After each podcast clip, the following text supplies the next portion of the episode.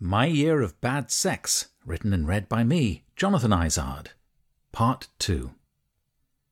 Already crushed and bruised by Oliver's departure, the end of the most meaningful relationship of my life, I then suffered a trauma of immense power and depth.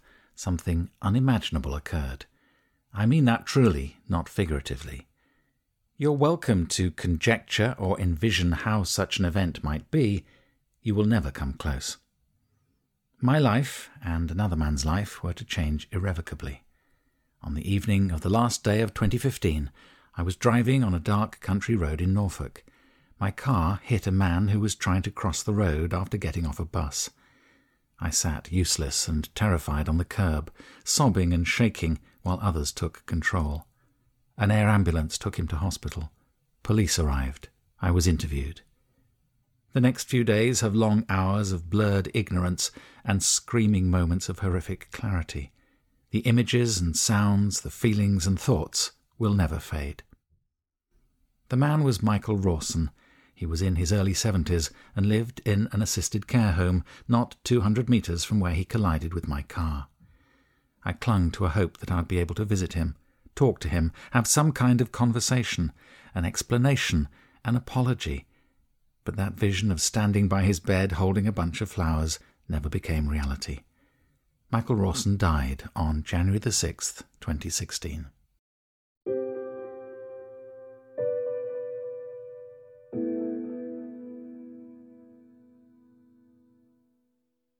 Details of the resulting trauma needn't concern us here.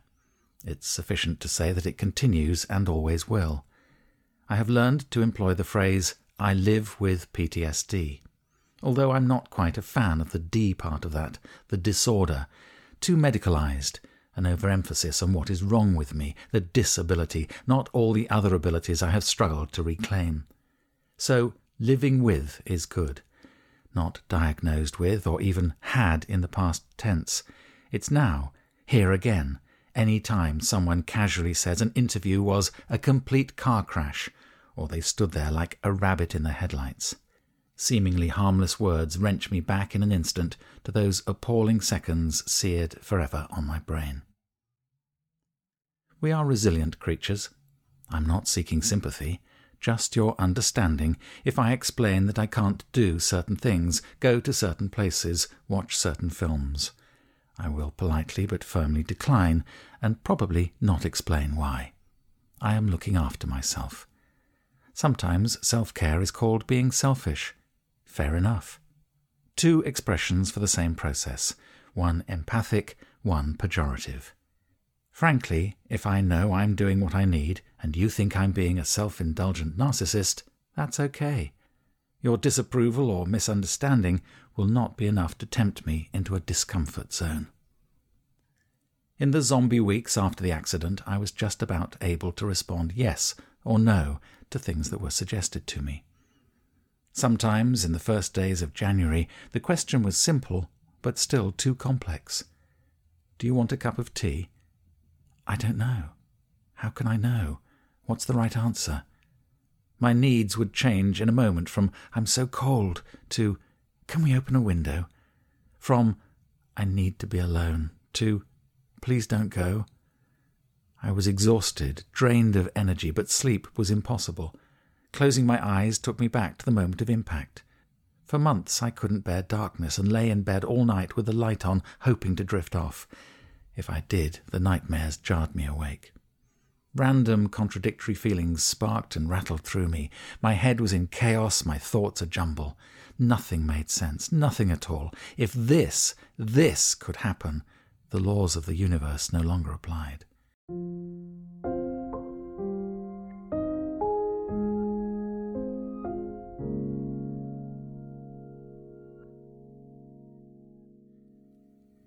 Slowly it did become clear what I needed, and I was unashamed in claiming it. There are people who say, I'm no good at asking for help. I discovered that, apparently, I am. I knew I must be treated gently, I was a fragile package that might disintegrate from too rough a touch. A casual bump could do it. Handle with care. Loud noises were unbearable, large groups too threatening, bright lights an assault on my senses. There was so much I needed to defend myself against, where to find the solace and comfort I craved. Someone described my hypersensitivity as losing a layer of skin. Yes, that's exactly how it felt. And it was my skin, the largest organ of the body, that was aching for sweet attention. I mentioned to a friend that I was thinking of getting a massage, and she told me about a masseur who had recently started his practice in the same building as my office. He seems nice, she said, and he's offering a special introductory rate. She introduced me to Nathan. Nice didn't come close. He was gracious and good, lively and brisk. I muttered that I'd had a bad time over Christmas and wanted to book an appointment. He turned his powerful, positive beam of a smile on me and said, Don't worry, we'll soon put a spring back in your step. I was fazed by his cheery optimism. This wasn't about having a step with a spring, it was fundamental nurturing I coveted. No, I said quietly, I've had a really bad time. A really, really bad time. He dialed the smile down several notches and nodded. I had the sense that he got it. Not that he got all of it for a long time, it was months before I let him in, or let myself out but the twice weekly appointments became a haven of physical consolation. Nathan's hands stroked and eased my gnarled muscles, and that was lovely in itself, but the psychological effect doubled the benefit. Every movement, every variation of direction or pressure had a meaning. Nathan seemed to be signaling to me through his fingers, thumbs, and palms that I was all right, I was valued and cherished, I was safe. Not despite the accident, not because of it, but regardless. Everything I'd ever done and said and thought and been in the past and in the present, and everything I would do, say, think, and be in the future was fine, just fine. It was a profoundly intense and robust experience. I would float away into vivid daydreams with blue colours and butterflies and furniture featuring prominently. I had no idea why, and felt no need to attempt interpretation. I lay there, secure and cared for, and that was everything I needed to survive. I cried sometimes too. Ever since the accident, I've cried a lot. I still do. Not necessarily every day, but often. One day last week I cried three times, just a little, but moved to tears. Sometimes I'm alone, sometimes not. I will never apologize for tears. They are necessary, healthy, and appropriate. Last week I wept as I talked about road safety and how people's carelessness angers me. It's all right, the other person said kindly. Yes, I know it is, I responded a little sharply, implying that my tears needed no sanction. Medication was prescribed, but I didn't take it. I sought out therapy, and that was invaluable. But nothing touched the parts of me that Nathan touched my flesh, my heart, my soul. I discovered that, paradoxically, being naked was crucial to the feeling of safety. Making myself physically totally vulnerable and yet still finding sanctuary was extraordinary. The trust was total. I had no agency. I lay there and allowed Nathan access to my physical being and my psyche. He didn't have the details yet, but he knew I was broken. His care and attention, as I tell him to this day, helped to put me back together again. Since the nakedness really mattered, and at Nathan's prompting, I agreed to think about joining the naked bike ride in the summer. It seems odd now, looking back, but it made perfect sense at the time, exposing and owning my fragility. Something else was being prompted, too my sense of myself as a sensual being. If I could receive these strokes in this way, could I also experience myself as a sensuous creature? Yes, I could. After many weeks of lying on Nathan's table, face down through the hole, drifting in and out of consciousness, soaking up his oily traction and softening to his digital palpation, I realized I was enjoying the touch in an unexpected but wonderful way.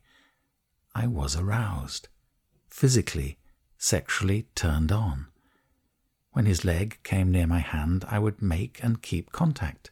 Nothing explicit, just blurring the edge between friendly and concupiscent. This hadn't happened for so long that it was an alien sensation, a distant recollection being dredged up from the slime of my consciousness. What was this buzz, this Epicurean licentiousness, this carnal lust? I remembered it, and I welcomed it. It felt good. It felt right. I felt ready.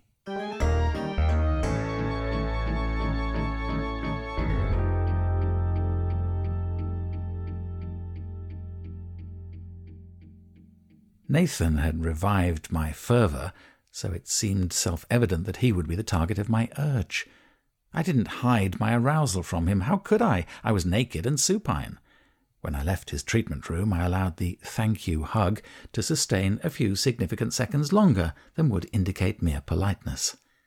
After several weeks of teasing hellos and goodbyes, our farewell embrace finally included a kiss. It had been over a hundred weeks since I'd kissed a man. It's a wonder I knew what to do. Or is it like riding a bike, once learned, never forgotten? No, it's far more exciting, with much lower risk of getting a puncture. Whoever instigated the kiss, I was keen to continue along this path. However, Nathan held his professional boundaries. I can't do anything here, he said. It's my office. Well, I replied, come to my office then. He wasn't my client, so I had no qualms about using that space for erotic exploration. We didn't go much further, to be honest, than we already had. I'd been naked at each of our meetings anyway. This time, some of his kit came off too. The accepted euphemism would be we fooled around. I know that sounds like a pillow fight or doing silly voices, but you know what I mean, don't you? Don't you? Well, put it this way kissing, mm hmm, Sucking? Mm hmm. Fucking? Uh uh-uh. uh. I had to curtail our quasi adolescent groping on the floor to catch a train. Ironically, I was going to a school reunion, site of many an actual groping through my teenage years. Nathan and I agreed to meet another time. We would go for a drink and then come back to my place. For sex was the unspoken part. This was going to happen again, and happen in the bed I'd shared for years and years with Oliver to make love, not shag or fuck or fool around or bang or bonk or hump or screw. We shared passionate, tender, sweet, raunchy times again and again for the whole of our time together. Our sex life isn't what it is, clients at my psychotherapy practice would sometimes say. Well, after two years, what can you expect? I can expect it to go on being great and getting better, I wanted to reply, like me and Oliver. Perhaps you're not doing it right. But I had permission to do this, to shag with Nathan in that Muji bed. Not Oliver's permission, my own. I timidly granted it to myself and nervously accepted it too. I was entitled to this. I had no idea what Oliver was doing now in the underpants department, but since he had left me to wrecky pastures new, I doubted he was totally celibate. In fact, he'd once snapped at me in a pique when we were discussing how it would work if we parted. Well, I'm not going to live as a hobbit. I filed that one away under what the fuck and said nothing. The temperature was already high enough. It was many hours later that he sidled up to me as I was cooking. I think, he said sheepishly, I think I meant hermit. Bless him. We laughed, as we always did about anything, eventually. So, the permission from self, the promise from Nathan. What could possibly go awry? Yes, the course of true lust never did run smooth. Two days before our tryst, I had a text. Jonty, I have to cancel our sex date. I've been told I need to get checked out. A recent hookup has tested positive for chlamydia. Let's rearrange once I'm clear. I'm sorry. A sex date? A sex date? Is that what we say now? A recent hookup? Tested for chlamydia? My, how the dating scene had changed since my last dalliance, which began by me sending a handwritten card in the post and Oliver dashing to the library to go online. A grave new world indeed. A week later, Nathan informed me that we could now meet as he was in the clear. In the clear, apart from being HIV positive. I'd known that for a while. It was something that had come out in our discussions during the massages when we talked about our pasts and our futures. Like many of my attitudes, my experience of HIV was seriously out of date. In the 80s and 90s, I'd been involved with the Terence Higgins Trust. Originally, I'd given money, then realized I wanted to give more, and began to be a buddy for people living with AIDS, PLAs, as we said for a while. It was a humbling honour to be alongside those men as they approached the end of their lives.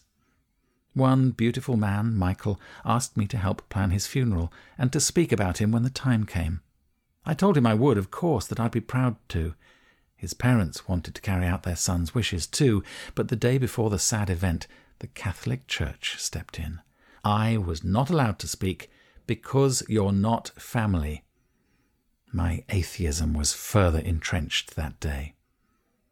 Michael also asked me to take away his VHS porn tapes so his parents wouldn't find them after his death. He offered them to me, and I feigned gratitude, but they were far too mild for me, barely porn at all, all romantic soft focus, and too much left to the imagination.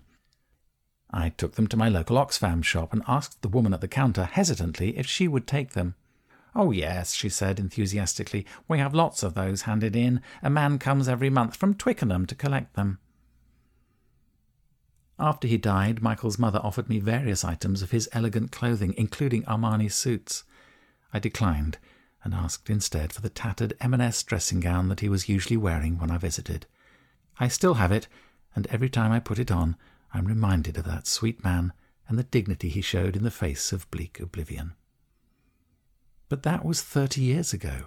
I knew that, as people said, HIV is no longer a death sentence, but I didn't yet know enough about medication and how different people live with HIV. Undetectable equals untransmissible was a phrase that hadn't yet entered my vocabulary. Why would it? On the first awareness of the virus in the 80s, I was in a monogamous relationship. After that ended, I took the precaution of using condoms on the rare occasions I had sex during the 90s. Then I met Oliver in 2000. We went together to be tested, negative, before discarding protection and we didn't play away from home. Now, nearly three years after Oliver's departure, here I was about to have a sex date with a man who was HIV positive. Naively, I thought I might be in danger, although what we were going to do posed minimal risk to me. Yes, we'd established, as a mate of mine puts it, who was the socket and who was the plug. But it wasn't as simple as getting on with the rumpy pumpy. A man was coming to my flat and we were going to do sex to each other. Oh my God. The practicalities, the burden of expectation. A day before the rearranged encounter, I was checking that all would be well for us food, drink, hoover the carpet, clean sheets on the bed, plus the necessary accoutrements for the sex itself condoms and lube. Um, how much detail do you want, by the way? I'll try to tread the line between fact and fucked. All seemed okay. The day of the actual you know what, I'd be making final preparations on my body too. Get a back and shoulder wax, trim my chest hair and pubes, tweezing out any stray greys, and shave my balls. Being a top, the plug, not the socket, that was all. Not too much, really, compared to the bottom's pre match routine. After our lunch in Soho, we would walk back to my flat, I would clean my teeth, gargle with the new bottle of antiseptic mouthwash, and ta da! I'm ready for my close encounter now, Mr. DeMille. And then I noticed it. There was a mucky splodge on the wall over the bed. I must have recently swiped a moth to death, and its flimsy remains had left a skid mark a couple of inches long. I hate moths, always have done. If I see one flapping about, I think it's going to fly into my mouth, and then I'll swallow it, feel it wriggling in my stomach, where it'll lay eggs, and eventually. Oh, no, I can't bear to think about it. I don't have the same qualms about butterflies, moths with a bigger clothes budget, or flies, mosquitoes, or wasps, bees, bats, birds, helicopters, planes, hang gliders, or anything else that's airborne. No, no fear at all that they'll zip between my lips and set up home in my gut. Nope. Just moths. So if there's one within attacking distance of me, it has to go. Alfresco dinners with me at chic harbourside seafood restaurants in Mediterranean or Caribbean resorts are, I should warn you, not relaxing affairs. I'll be monitoring every flitting creature around every candle on every table like some hypersensitive novice air traffic controller, terrified of missing something.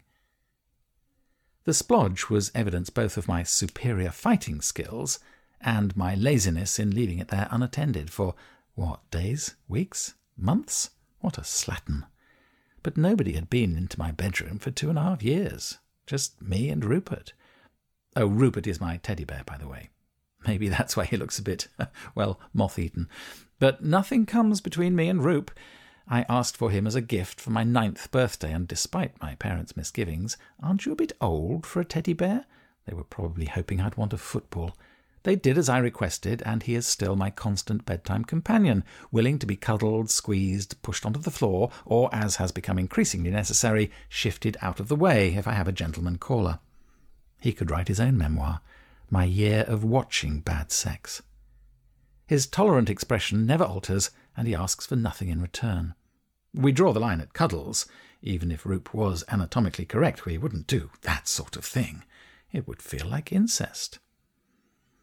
I took a sponge to the splodge and made a bigger splodge. I let it dry, sprayed it with something from under the kitchen sink, and attacked it again. Same result. It was now a different shade of beige, but four times the size, from Isle of Wight to Sardinia. Who knew a tiny moth could leave such a large legacy? So, what to do? Obviously, I couldn't invite a lover, however temporary, into my bedroom while it was substandard. I'd be distracted and ashamed of my deficient hospitality. Worse, I'd be constantly on edge, anxious that Nathan would look up from his semi recumbent position, notice the offending brown smear, and ask, What the hell happened there? That must have been quite a night. Although, in the 2020 hindsight of 2021, maybe not, Jonty, maybe not. After all, I recently saw a brief video someone had posted online of himself fucking a man in a full body latex suit with a puppy mask on. Normally, I'd have found that quite a turn on, don't judge me. But not this time, because the radio was on and there was a commercial for Carphone Warehouse playing. Loud, too.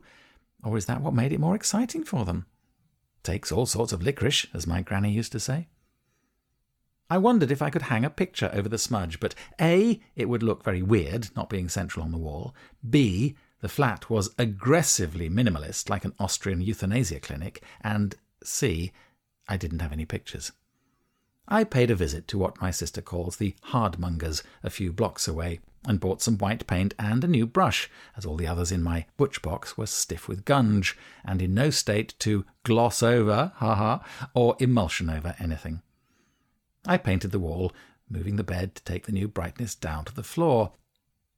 No skirting boards in this squeaky smart urban living box, so I had to mask the carpet with newspapers? Who buys newspapers anymore? The Guardian Online wouldn't do for this task.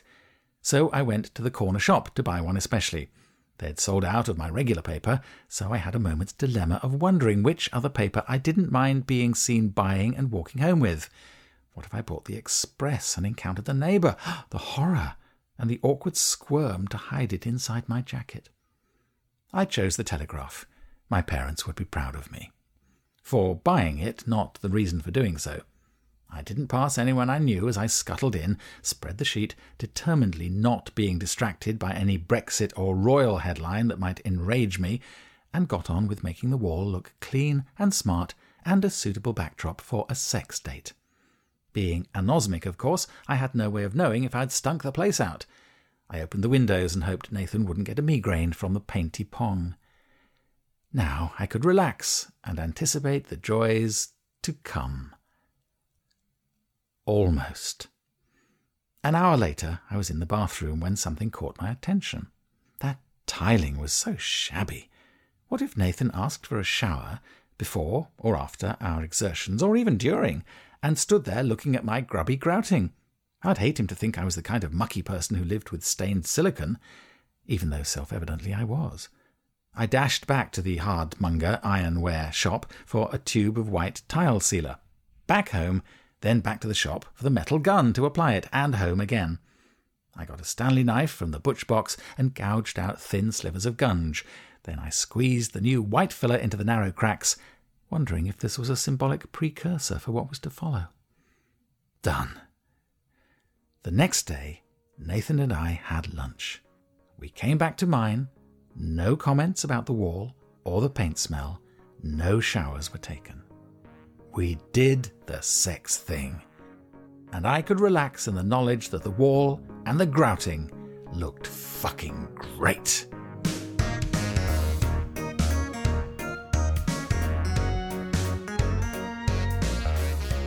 My Year of Bad Sex is written and read by me, Jonathan Izard. The music and studio production are by Andy Mills. My Year of Bad Sex is a protocol production.